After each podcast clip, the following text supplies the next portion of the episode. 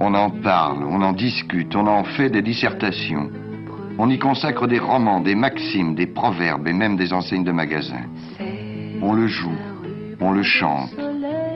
Et au fond, on ne vit que pour ça. Le bonheur.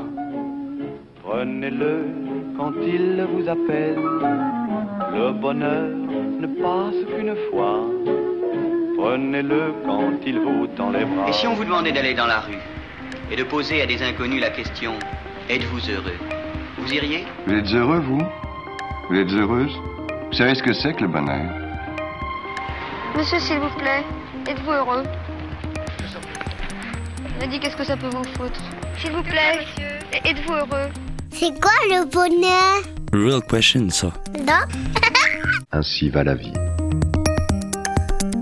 Par Zineb Soulaimani. Petite phrase de l'écriture qui dit Le fil triple ne rompt pas facilement. La corde à trois brins ne rompt pas facilement. Et la corde à trois brins, pour, euh, pour la vie bénédictine, c'est euh, prière, travail et étude, lectio. Les, les- trois sont noués ensemble. La journée se divise avec ces trois. Et hum, c'est une, euh, ça nous fait entrer non pas finalement dans le sens de chacune de ces trois choses, mais dans le rythme qui relie les trois.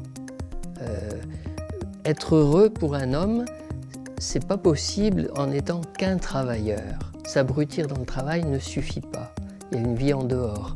L'étude elle-même n'est pas satisfaisante en soi et pas suffisante, mais passer de l'un à l'autre et arriver à allier dans sa vie une certaine part d'études, de recherche, de lecture, donc une vie de, de savoir, de connaissance, et puis en même temps le travail, le don de soi, la fatigue, la répétition d'un geste, et puis la prière.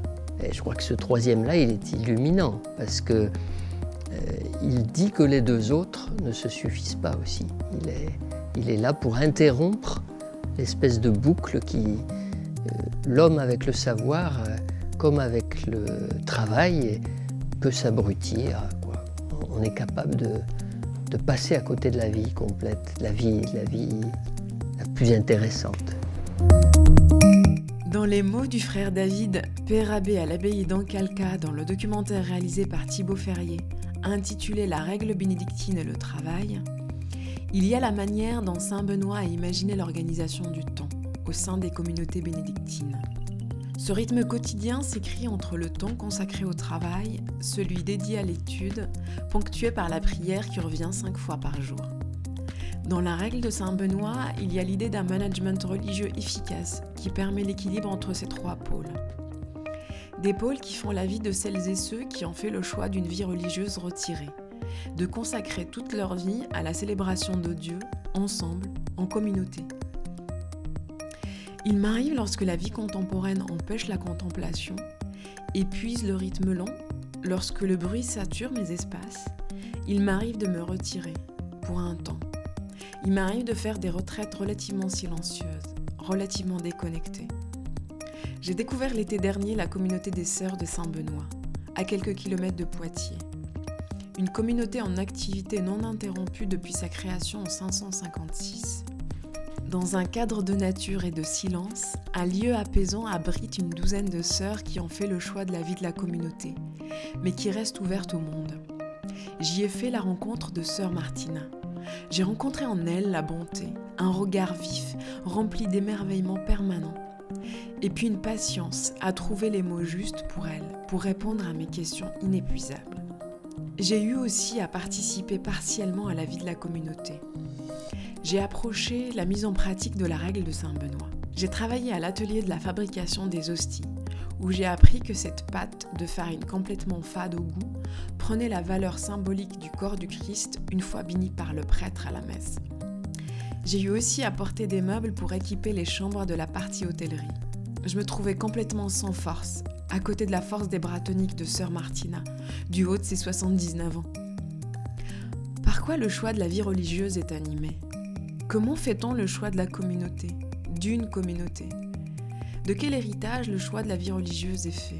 Quel regard garde-t-on sur le monde lorsque l'on fait le choix de s'en retirer? Comment se glisse-t-on dans une même organisation quotidienne au sein d'un même groupe de vie, enfermé par choix, sans jamais douter de son choix, et continuer avec la même ferveur à en être convaincu 50 ans après? Comment le temps se traverse dans cette organisation? Se traverse-t-il de la même manière qu'à l'extérieur? Par quoi ce lieu est habité et d'où lui vient cette douce énergie qui traverse tous ceux qui y passent?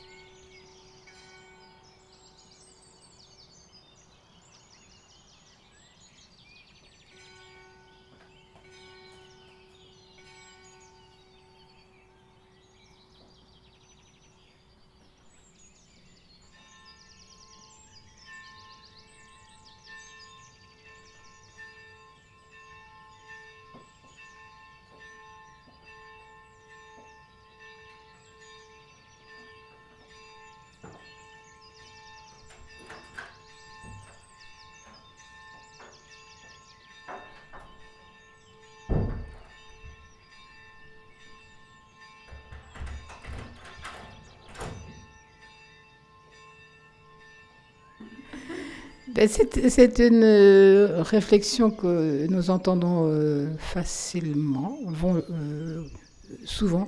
je, pense qu'il y a le cadre naturel qui est calme, tout ça, mais je crois aussi qu'il y a la présence de la, la, présence de la communauté, et la communauté, elle n'existe que par, que par cette...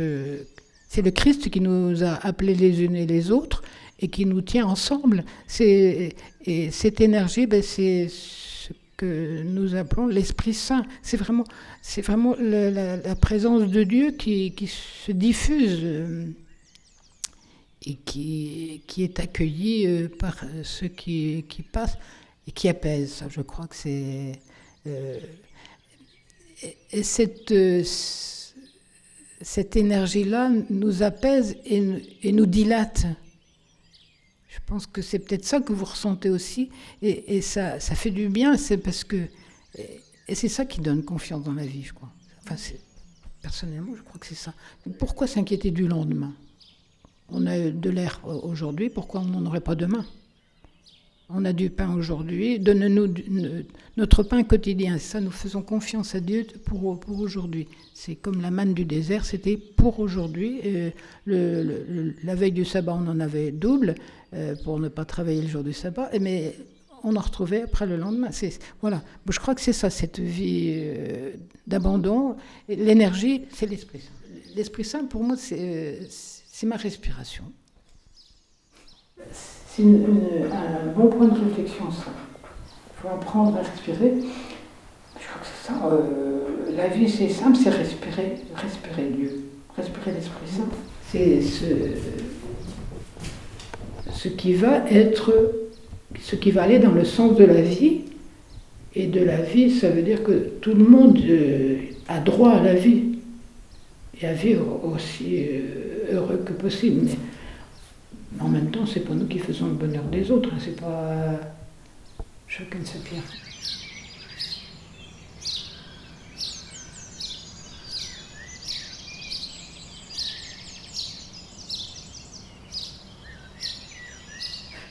Alors, euh, moi, je suis née dans une famille euh, chrétienne parce que dans le milieu dans lequel je vivais était chrétien, comme euh, il y a à l'époque tout le monde était un peu chrétien, euh, allait à la messe, euh, se posait pas de problème. Euh, à la sortie de la messe, les, les hommes allaient prendre un verre au bistrot et les femmes papotaient sur la place. Enfin, voilà, quelque chose de très villageois, quoi. donc, baptisé à, peu, peu, de temps après la naissance, comme tout le monde faisait. dans les Deux-Sèvres, près de Partenelle dans un petit bourg qui est très vieux, euh, très ancien, euh, sur un terroir de granit, une terre de granit, euh, avec un, un cours d'eau qui coupe la commune, qui marque beaucoup la commune d'ailleurs. Bon. Une enfance très, très simple, très, très heureuse dans, un milieu euh, villageois tout à fait. Quoi. Euh, tout le monde se connaissait, se rendait service. C'était la grande famille, hein, ce qui n'est plus aujourd'hui. donc une enfance heureuse, sans histoire. gamine, j'aimais beaucoup aller me tapir dans un coin un peu euh, à l'abri, mais le nez au vent pour écouter tous les bruits. Euh, j'aimais les, peupliers qui chantaient au-dessus de ma tête, enfin des choses comme ça. Euh, j'aimais me retirer, quoi. Pour, mais pour, pour humer tout ce qui m'entourait. pour me laisser habiter par tout ce que je ne, connaissais pas, mais qui. Euh, j'aimais entendre les, bruits de, au loin, les cloches ici, les, les, euh, pas, les bruits d'avion, il n'y en avait pas beaucoup à l'époque. bon, des choses comme ça, quoi. Puis, euh, une étape qui a été marquante pour moi, c'est ce qu'on appelle aujourd'hui la profession de foi, c'est-à-dire à 12 ans, on prenait au sérieux les engagements de son baptême. Parce qu'on avait été baptisé enfant, ça je crois que c'est important. Tout baptisé enfant, un jour ou l'autre, devra ratifier son baptême. Euh, ça a été fait en dehors de sa propre liberté, mais un jour ou l'autre, euh, il, fera le choix. Il devra le faire. Donc pour moi, ça a été une étape très importante. J'ai vraiment perçu que l'enjeu de ma vie était là. Enfin, ma vie, c'était le Christ. Il y avait une relation forte, quoi, sans que je puisse euh, dire, euh, préciser davantage, mais une présence qui m'habitait. J'avais euh, aussi, dans mon enfance, entendu parler des, missionnaires, mais ça, j'aurais aimé partir en en Afrique, en Asie. L'Asie me tentait beaucoup. Mais alors l'Afrique, tous ces gros boas, tout ça, ça me faisait une peur bleue, non ça. bon, ensuite, euh, bon, j'ai grandi, euh, j'ai fait quelques études euh, très, très simples, mais bon, et, je suis devenu professeur de sténodactylo. Pendant deux, trois, trois ans, là, j'ai perçu vraiment que je n'avais pas la vocation d'enseignante parce que je n'étais pas du tout euh, en relation juste avec les. J'avais des élèves qui avaient quelques années de moins que moi, qui avaient 15-16 ans. Euh, voilà, bon. Et euh, j'étais taraudée par cette question le mariage ou la vie religieuse? Ce qui m'a beaucoup marqué, c'est que les décisions que j'ai prises dans mon parcours, c'était la première fois, le jour du mariage de ma meilleure amie, euh, où j'ai eu vraiment le sentiment que euh, si je me mariais, je serais pas, enfin, je serais déchirée. Ma relation au Christ, euh, je ne voyais pas la possibilité de, vivre en, en bonne en bonne intelligence entre un mari et le Christ. Ce qui, pour d'autres, serait ridicule. Well, have I told you about my religion? Hey, hey, this is the kind that you can't deny. Have I told you about my religion? Well, this is the kind that'll make you cry. My.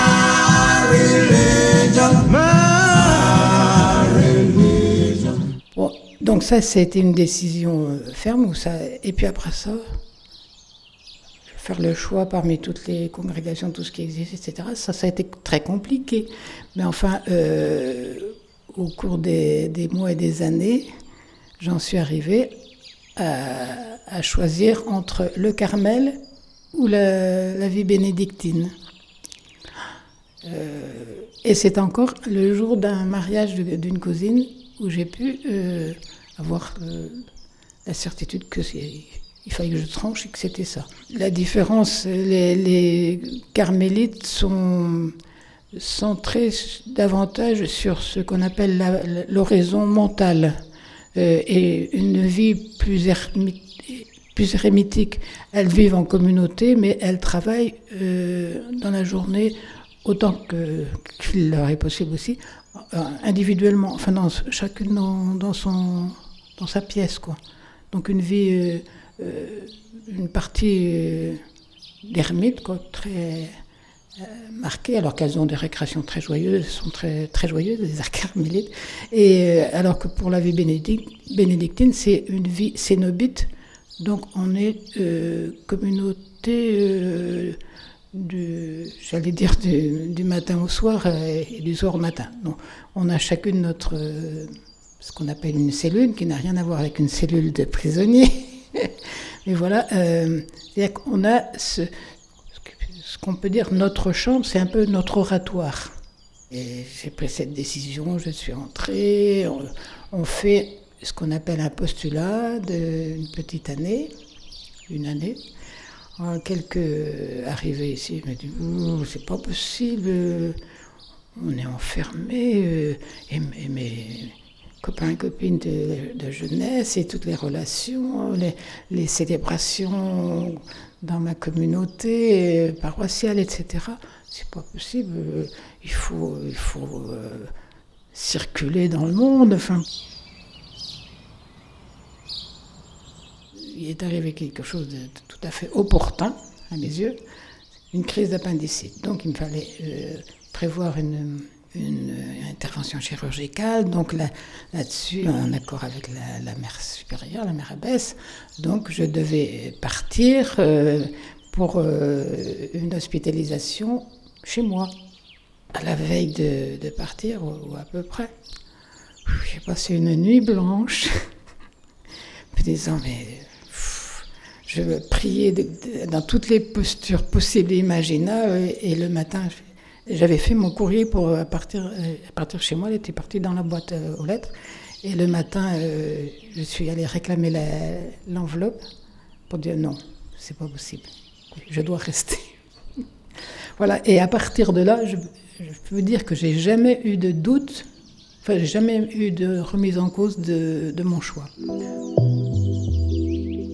N'y a pas de doute, pas de doute, n'y a pas de doute quand même dès qu'on ça fait peur à voir. Au veni vomi et fin de l'histoire. Pas de doute, y pas de doute. Je suis rentré, j'avais euh, ben, du coup 22 ans. Euh, et à l'époque, c'était on me taraudait, mais tu vas pas choisir. J'avais une, de cette meilleure amie là, euh, elle s'est mariée à 20 ans, parce qu'à l'époque, c'était, on se, on se mariait jeune. Donc à 22 ans, on me questionnait, mais enfin, tu vas pas te décider. Je suis entre 22 ans, donc, et pourquoi cette communauté? Mais c'est aussi, j'allais dire, un peu le jeu du hasard. Euh, j'étais allée donc euh, dans un, une euh, premier contact avec un monastère, c'était le Carmel. Puisque je pensais au Carmel, quand on pense à la vie, cloîtrée, on pense automatiquement au Carmel à l'époque, parce que je sais pas aujourd'hui, les réactions sont différentes. Et au Carmel, je suis arrivée, je devais y rester trois jours, le lendemain, je suis repartie le lendemain, parce que pouvais pas y rester. et après, bon, pourquoi? Parce que, enfin, je vous raconte des choses quasiment ridicules. au Carmel, j'écoutais l'office il faut dire qu'à l'époque, elles étaient derrière des grilles euh, et même pas en face. J'entendais chanter.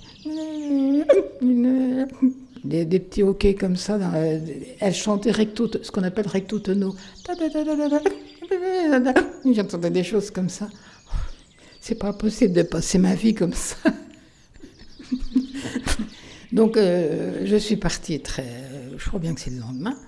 Euh, tout étonné de me voir revenir.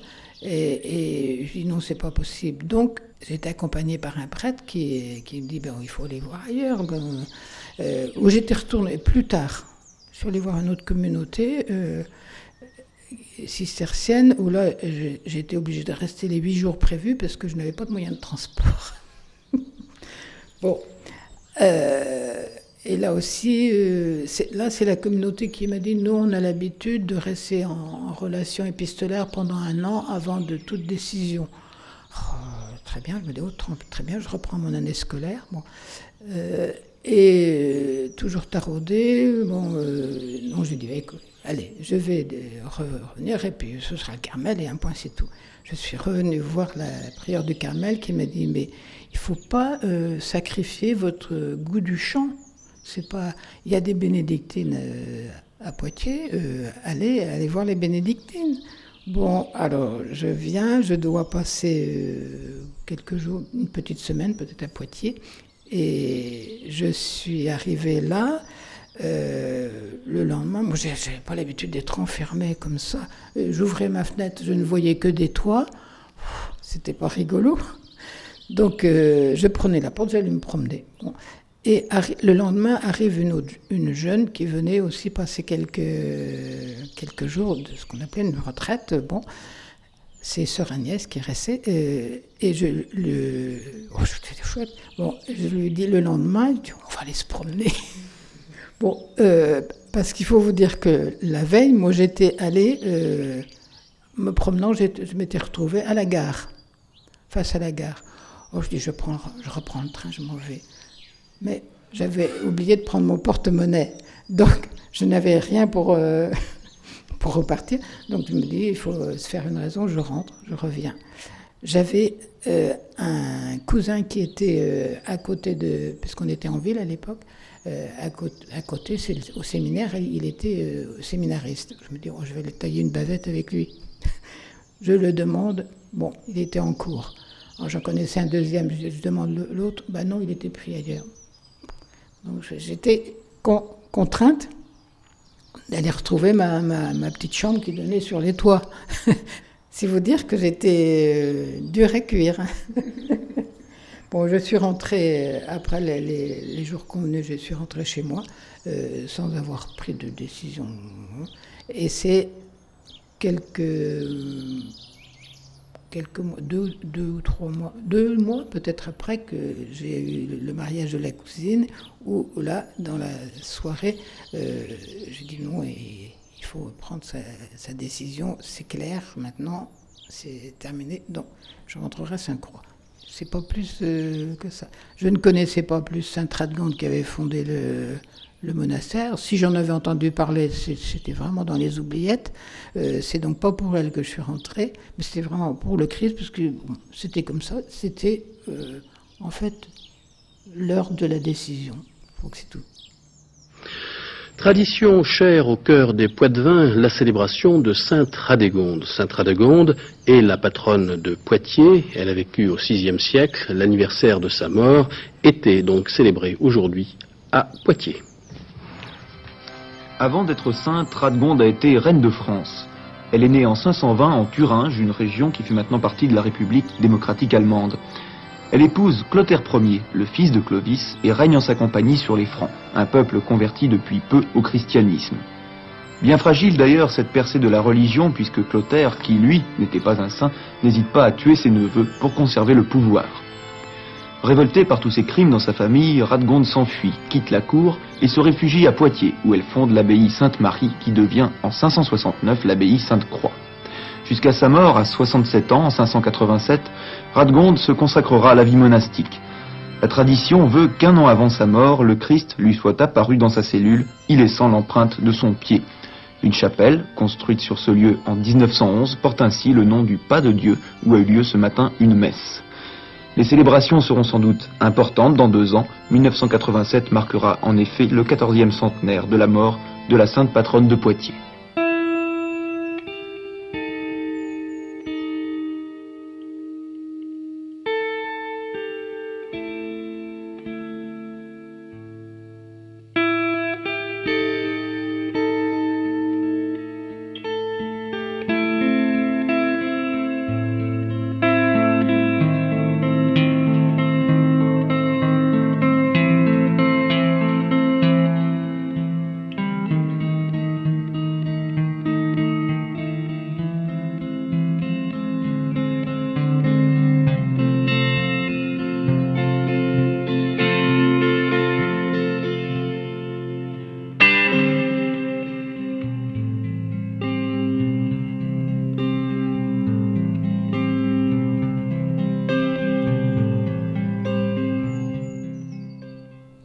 Chose qui m'a aussi marqué, euh, c'était. Bon, attends, je crois que j'étais déjà élue à Besse. Enfin, peu importe le, moment, il y a une, de, une fille d'une de mes compatriotes, disons, qui est journaliste et qui voulait faire une, une émission sur, enfin, un, documentaire sur euh, le silence. Et elle s'est dit, il faut que j'aille voir euh, Sœur Martina. Donc elle est venue et, au cours de l'émission, elle me dit pourquoi euh, ce choix, etc. Et je me suis surprise à dire que j'avais besoin d'espace. Alors que j'avais choisi une vie, euh, ce qu'on appelle une vie euh, cloîtrée. Cloîtrée euh, parce qu'on vit dans, un cloître, mais ça ne veut pas dire qu'on est enfermé derrière des murs. Mais voilà, on, est sur un, de façon stable sur un, lieu bien circonscrit. Et je me suis surprise de dire, ben, parce que j'avais besoin d'espace. Et en fait, ça a été pour moi une sorte de révélation. Je me suis entendu dire ça, mais je dis oui, c'est vrai, un espace, mais en fait, il s'agissait d'un espace intérieur, je pense. Et en fait, c'est comment acquérir sa liberté, comment trouver la manière d'être pleinement libre, en sachant que cette liberté, on a toujours à la conquérir. C'est jamais. Euh, mais, tout ça, c'est du domaine d'une vie intérieure. Et c'est ça qui, en fait, conduisait mon chemin. Euh, le Christ m'accompagnant.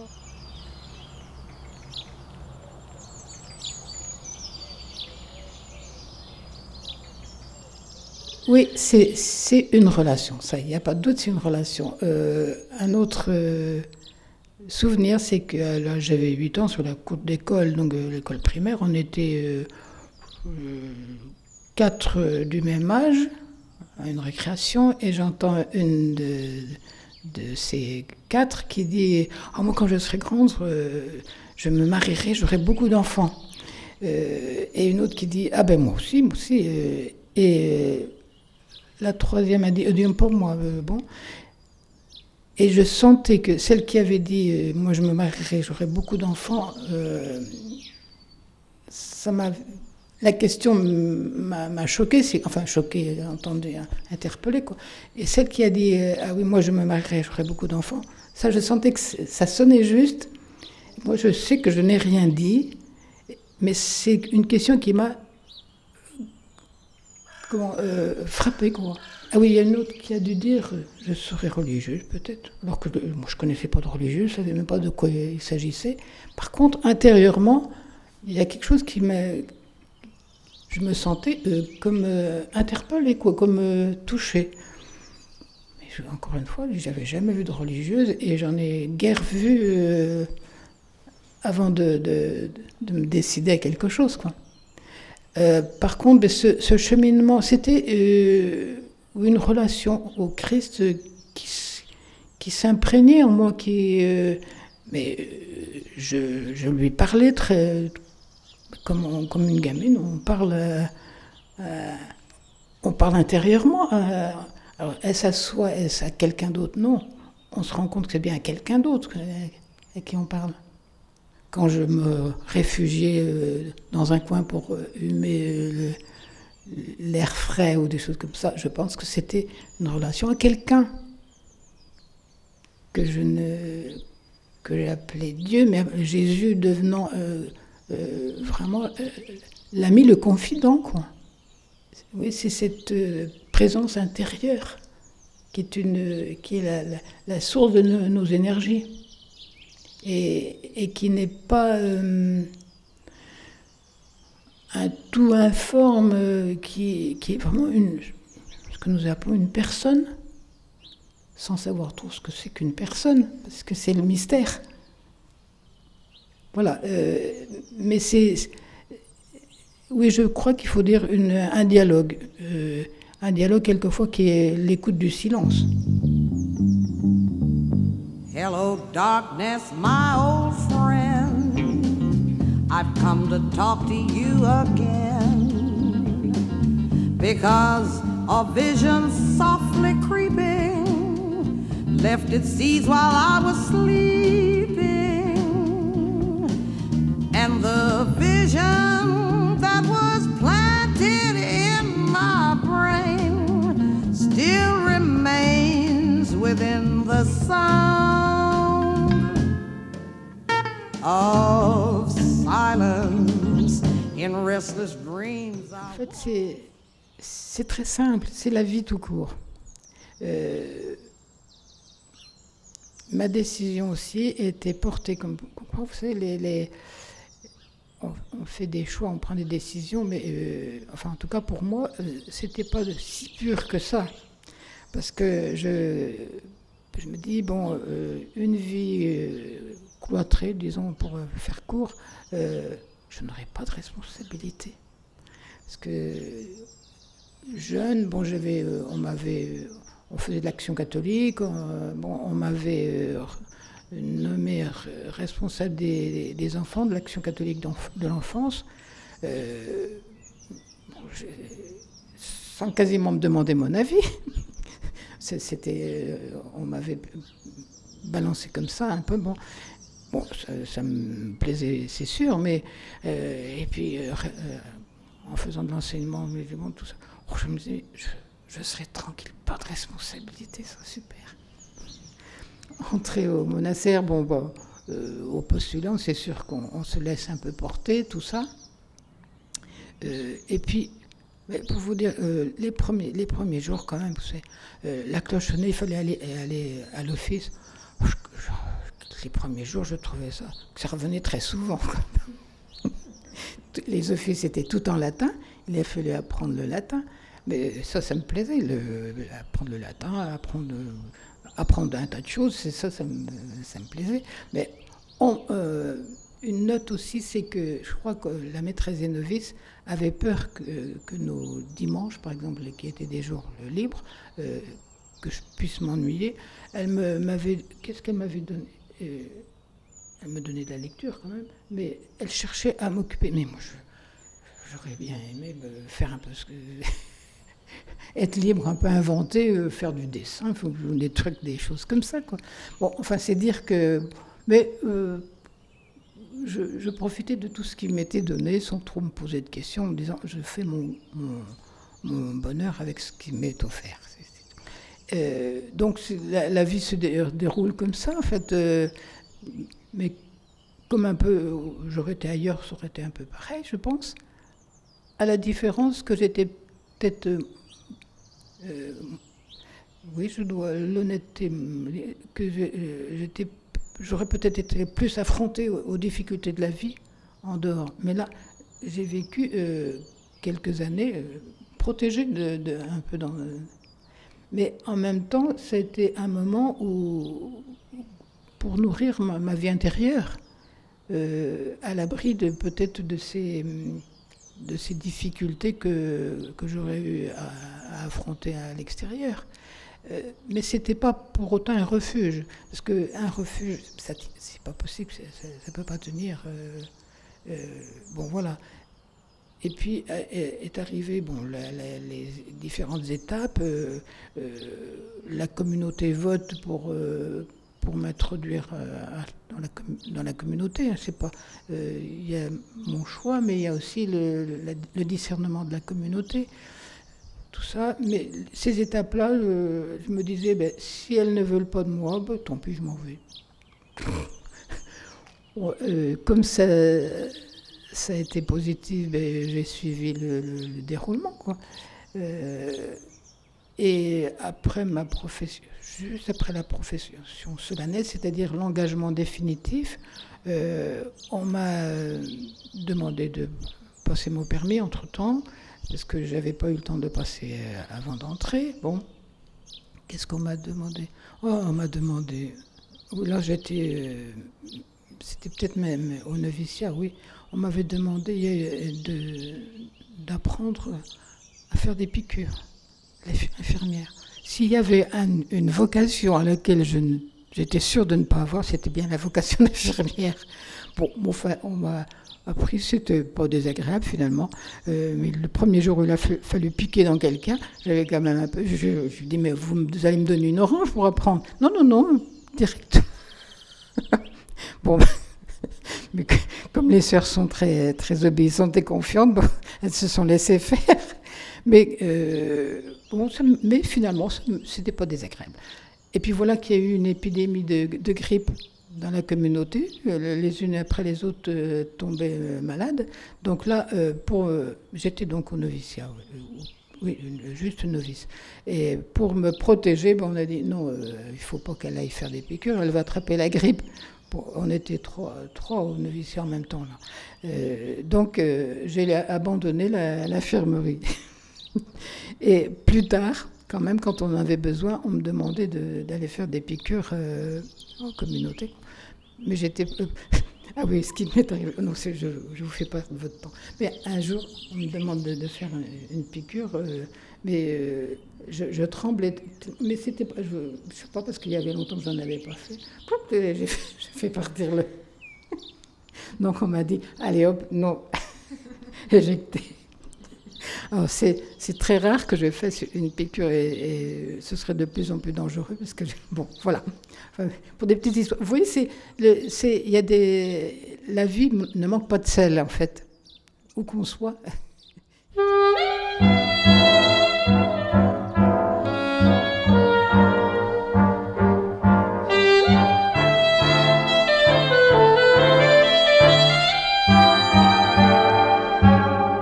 A rien de plus beau que la vie. Il n'y a rien de plus beau que l'amour. Laissez-moi rêver, laissez-moi sourire en regardant le soleil s'extasier. Il n'y a rien de plus beau que mamie et ses yeux et son corps qui sourit. Le bonheur, vois-tu, c'est un ciel tout bleu, ébloui au-dessus de nous deux. Toujours à partir de quelques souvenirs, euh, peut-être adolescence, je ne suis plus trop fixée. Euh, c'est vrai que je rêvais, je rêvais d'avoir des enfants, d'avoir, oui, de vivre avec des enfants, d'avoir des enfants. Mais je ne pensais pas au mari. C'est curieux. Et euh, à une autre époque, sans doute après, euh, j'aurais plutôt pensé au mari sans penser aux enfants. donc tout ça, c'est, comme une maturation qui s'opère des choses qui sont minuscules et oui, minuscules qui finalement euh, jouent. On faisait du théâtre entre jeunes. Et on m'avait attribué un rôle, je sais plus qu'est-ce que c'était comme pièce ni rien du tout, mais euh, comme rôle, euh, je sais que j'ai eu à dire à un moment, moi je n'aurai pas d'enfants, mais je serai, je m'occuperai des enfants des autres. Et c'est quelque chose qui m'a qui m'a habité ça un temps. Qu'est-ce que j'en ai fait? Je ne sais pas trop, mais enfin, en tout cas, euh, c'est resté dans, ma mémoire. Ce qui me travaillait aussi pour un, choix de vie, après une fois avoir euh, pensé que ce n'était pas le mariage, mais que ce serait une vie religieuse, il m'est apparu à un moment, je me dis, c'est pas possible, euh, je n'ai pas à choisir quel type de, de vie religieuse, missionnaire, etc je me donne au Christ et lui fera le reste. Et en fait, c'est lui qui fait, tout. Et c'est comme ça que j'ai pu euh, trancher dire bah, c'est une vie dite contemplative, c'est-à-dire euh, pas d'activité, pas d'action apostolique derrière, enfin, euh, qui, soutient ce style de, de vie religieuse. Et plus tard, je me souviens, c'est curieux, c'est toujours quand quelqu'un d'autre me pose des questions que ça me fait, euh, ça me clarifie peut-être les idées. Euh, dans un groupe qui m'interpellait, euh, qu'est-ce que ta, vie religieuse, etc. J'ai été là aussi surprise à dire une chose qui m'habitait, c'est que en lisant et en priant les psaumes, c'est là où je pensais euh, retrouver tout, tout humain et, et, non seulement ceux de, mon époque, les compatriotes ou les, les, ou les enfin, ceux de 1900, non, on est 2000, 2018, mais ceux qui nous avaient précédés comme ceux qui arriveraient après, je, sens une, une communion. Dans les psaumes, c'est vraiment la prière de, de l'humain, du, cœur humain euh, dans son, sa nature la plus, la plus brute, même. Euh, c'est des cris de violence, c'est des, des, des, cris de joie, c'est des, des, appels au secours, c'est des... mais c'est le cœur humain dans son... Voilà. Et c'est là où j'ai senti que j'étais en accord avec euh, ce qu'on appelle ma vocation. parce que évangéliser, je me disais, quand j'étais plus jeune, au moment de choisir si je vais en Afrique ou même en Asie euh, évangéliser, parler du Christ, mais je vais toucher une poignée de... C'est rien du tout par rapport à tout le monde entier. C'est comme ça que j'avais pris cette décision de dire non, c'est, j'ai pas à choisir ce, ce style-là, mais c'est le Christ qui, qui opère. Et puis voilà. Mon bonheur, c'est, c'est de vivre c'est. oui, euh, je sais pas. Euh, ce que je découvre, c'est que la vie, il faut s'abandonner à la vie. Il faut euh, faire confiance. oui, je, ne me pose plus trop de questions. vraiment, je suis heureuse de vivre, quoi, c'est tout. Qu'est-ce qui fait mon bonheur? Mais il y a aussi cette habitation habitation qui en fait euh, c'est une ouverture euh, à toute relation. Euh, peut-être que c'est comme ça que je dirais. accueillir, accueillir la vie. Non, vraiment, nous ne sommes pas les premiers, ni les derniers du reste à tenter de le dénicher.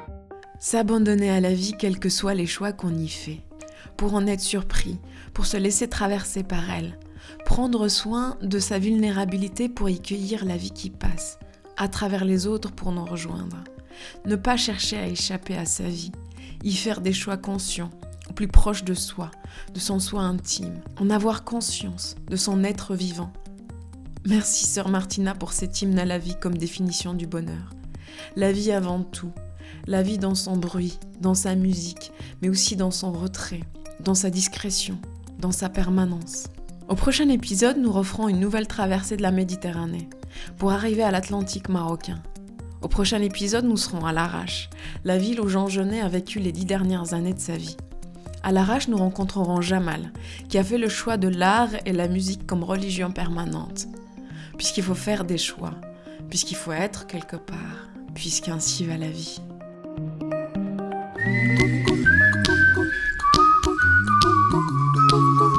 Ainsi va la vie. Par Zineb Soulaimani. I give you my phone number. When you worry, call me. I make you happy. Don't worry.